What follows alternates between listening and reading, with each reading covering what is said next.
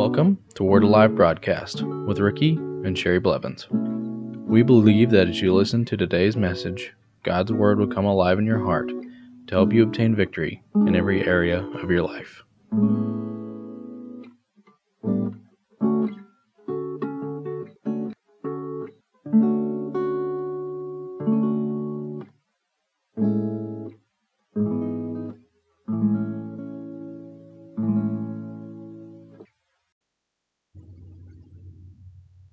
Welcome back to the Word Alive broadcast. I want to continue on the subject of unity in the body of Christ.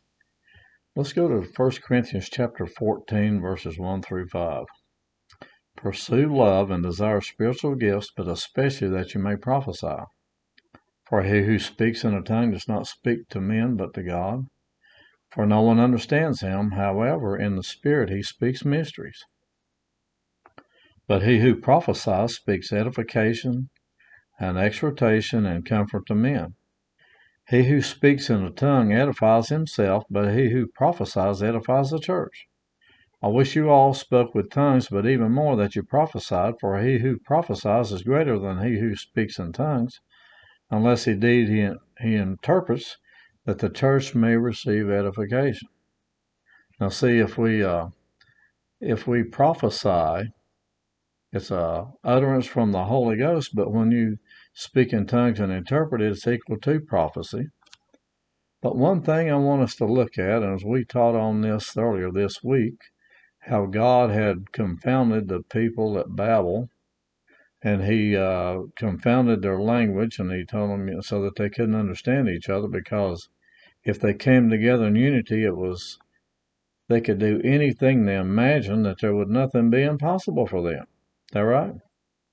I believe, now this is my belief according to the word that I've been studying for 30 years. I believe that if we speak in tongues in utterance by the Holy Ghost, and if the whole body was filled with the Holy Spirit and had the evidence of speaking in tongues, that if we would do as the Holy Spirit prompts us to do so, to speak in tongues as He gives us the utterance to do it, and and uh, not only in our prayer language, but we also have a prayer language that we just pray to God. Now, not only He understands it, but you know, I believe that speaking in tongues is uh, almost like uh, what he was talking about that he had to confound the the language of the people because uh, nothing was impossible for them. Well, think about this. If everybody on this planet that was in the body of Christ was to start speaking in tongues at the same time as the Holy Ghost gave you utterance on what and what to say, even though you didn't know what you were saying, but you did it under His prompting, what could happen? When you speak forth the Word of God and He speaks it through you, under the anointing, by the Holy Ghost, just think about it. What can God do with those words that are being spoken out? He can change, He could change this world. That's what Jesus said in Mark 11 23. If, if you believe in your heart, whatever, and not doubt, he says, whatever you say, you'll have whatever you say. Well, if the Holy Ghost is speaking through you, and you're praying in tongues and you're speaking out the plan of God. Now let's let's look at Oral Roberts for an instance. I've heard his testimony, and he uh, was talking about that he was uh, walking one morning and praying in tongues, and the Lord dropped into his heart to start Oral Roberts University. He play, he prayed out the plan of God, and he edified himself by speaking in tongues. I believe that that's the reason that the devil tries to come against it so much because he doesn't understand what's being said. Only you and God understand it. And he doesn't understand, and he knows the power of words.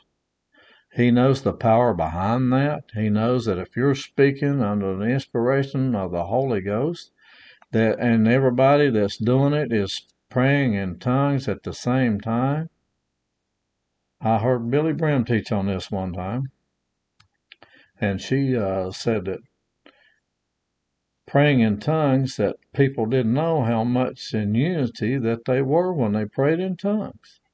Or, uh, or the Lord could have uh, many people singing the same song of praise in the church at the same time. Unity, if you're in the Spirit. But if you go around complaining about what everybody else is doing all the time and what everybody else is doing in the body of Christ instead of praying what God wants you to do and doing that yourself, and become a fault finder instead of a prayer person that goes out and prays that, that God's will will be done and that we will understand it and know it, and to re, uh, to pray these scriptures every day over yourself, Colossians 1 9, and say, Father, this is what I do every day, unless I forget to. Father, I pray that you fill us full of the knowledge of your will and all wisdom and spiritual understanding. That we're filled with the knowledge of his will. And what happens is the word of God starts to come alive in your heart like you never had it to before. And you go, wow, this is unreal. God's word is so good. And you take it for literally what it says and say, this is what God's word says about this situation. Say, Holy Spirit, take me into the word and show me what it says about this situation. And then it says in Romans chapter 8, when you don't know what to pray for, is y'all, ask the Spirit and He'll help you to pray. Well, what He does, He helps you pray in tongues. And then you pray out the mystery of God or pray out the things of God. And then you pray out the will of God. Is that right? When you don't know, that's what I do. I pray as far as I can get in my understanding. Then I'll say, Holy Spirit, I don't know if I missed anything here. Or maybe I don't understand everything I need to know about this situation. Will you pray this through me? And then pray until you get done. Pray until you get through with it and say, I feel in my heart I'm completely finished with this. Because, see, it's so important what we say. If it wasn't important what we say, he wouldn't have confounded the people at Babel so that they couldn't understand each other. Because he said if there comes together complete unity, well, the, you think the devil doesn't understand that as well? Why he doesn't want division in the body of Christ? If he has, if there's division, then what is going to happen is one thing: the house will not stand. There will not the work of God will not be done the way God wants it to. Is that right? It can't because of the of the division.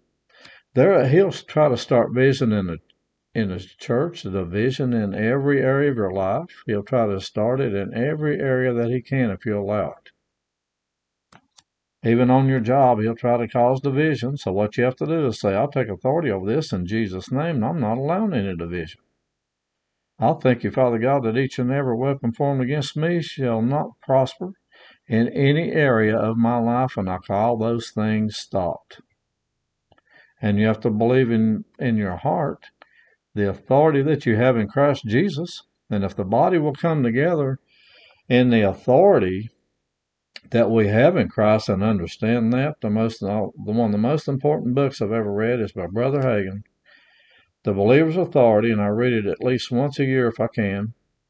And uh, I'll listen to his tapes on that once a year on uh, the Believer's Authority and get my mind renewed to it again and get my spirit built back up in those things because we're forgetful hearers.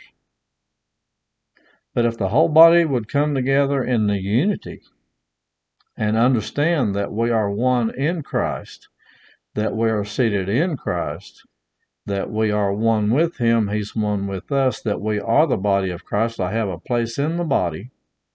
And when I do my part, I am anointed to do that part and it's as if Jesus were doing it because he ha- cannot do it himself. He has to have the body to carry out the will of God upon the earth. But we have to come together in that unity so that we can see what God has for each and every person and see it working together. That's what we have to do. Matthew 17 20 says, So Jesus said to them, Because of your unbelief, as surely I say to you, if you have faith as a mustard seed, you will say to this mountain, Move from here to there, and it will move, and nothing will be impossible for you. See, he was saying here how important our words are, how important our coming together in the body of Christ in unity. Instead of complaining about our pastor or ministers or other people in the body of Christ or what they're doing, we need to be praying for them. All right? Pray for those people. Say, Father, I ask you that you open up their eyes and let them see what's going on here and what they're doing and help them to overcome this obstacle that they're going through. Let them see what you have for them to do and not look at everything everybody does, but pray for those people that they'll come to a full knowledge of what God has for them and what they're and what God wants them to do. Now, uh, I know as uh,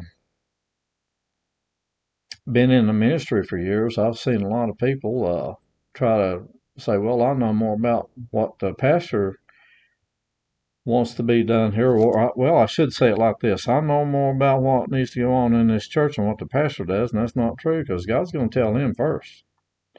Then he's going to confirm it through you what God told him. Now, this is so important. I remember when I was in Carolina, or and uh, even now, but my I just had uh, got born again. I hadn't been very long, and my pastor there I was on a job where I can pray in tongues all day long. I prayed in tongues for about six hours a day. And that's when I was working. I was working on a, on a machine there, and you couldn't hear me praying, but I could hear it, and he could hear it.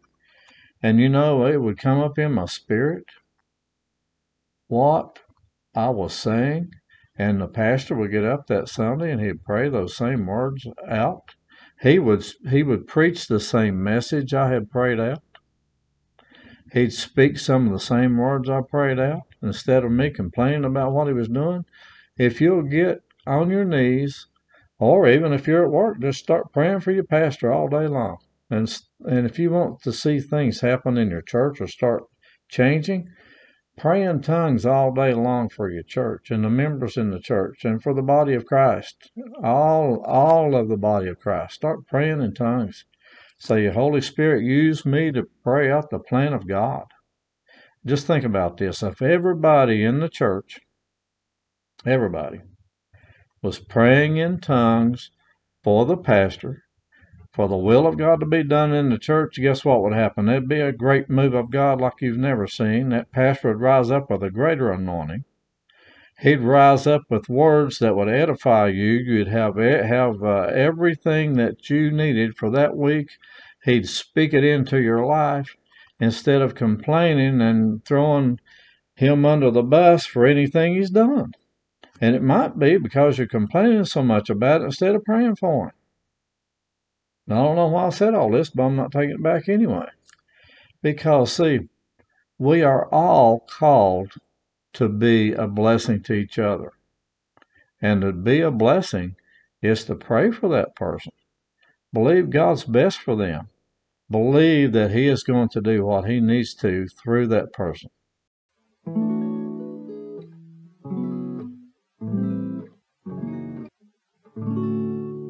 Thank you for listening to today's message. If you would like to receive Jesus Christ as your Lord and Savior, you can contact us at our website at wacba.org. If you would like to contact us for prayer, to give, or any other reason, you can do so by going to our website, wacba.org, or by mail at Word Alive Church, P.O. Box 3067, Broken Arrow, Oklahoma 74013.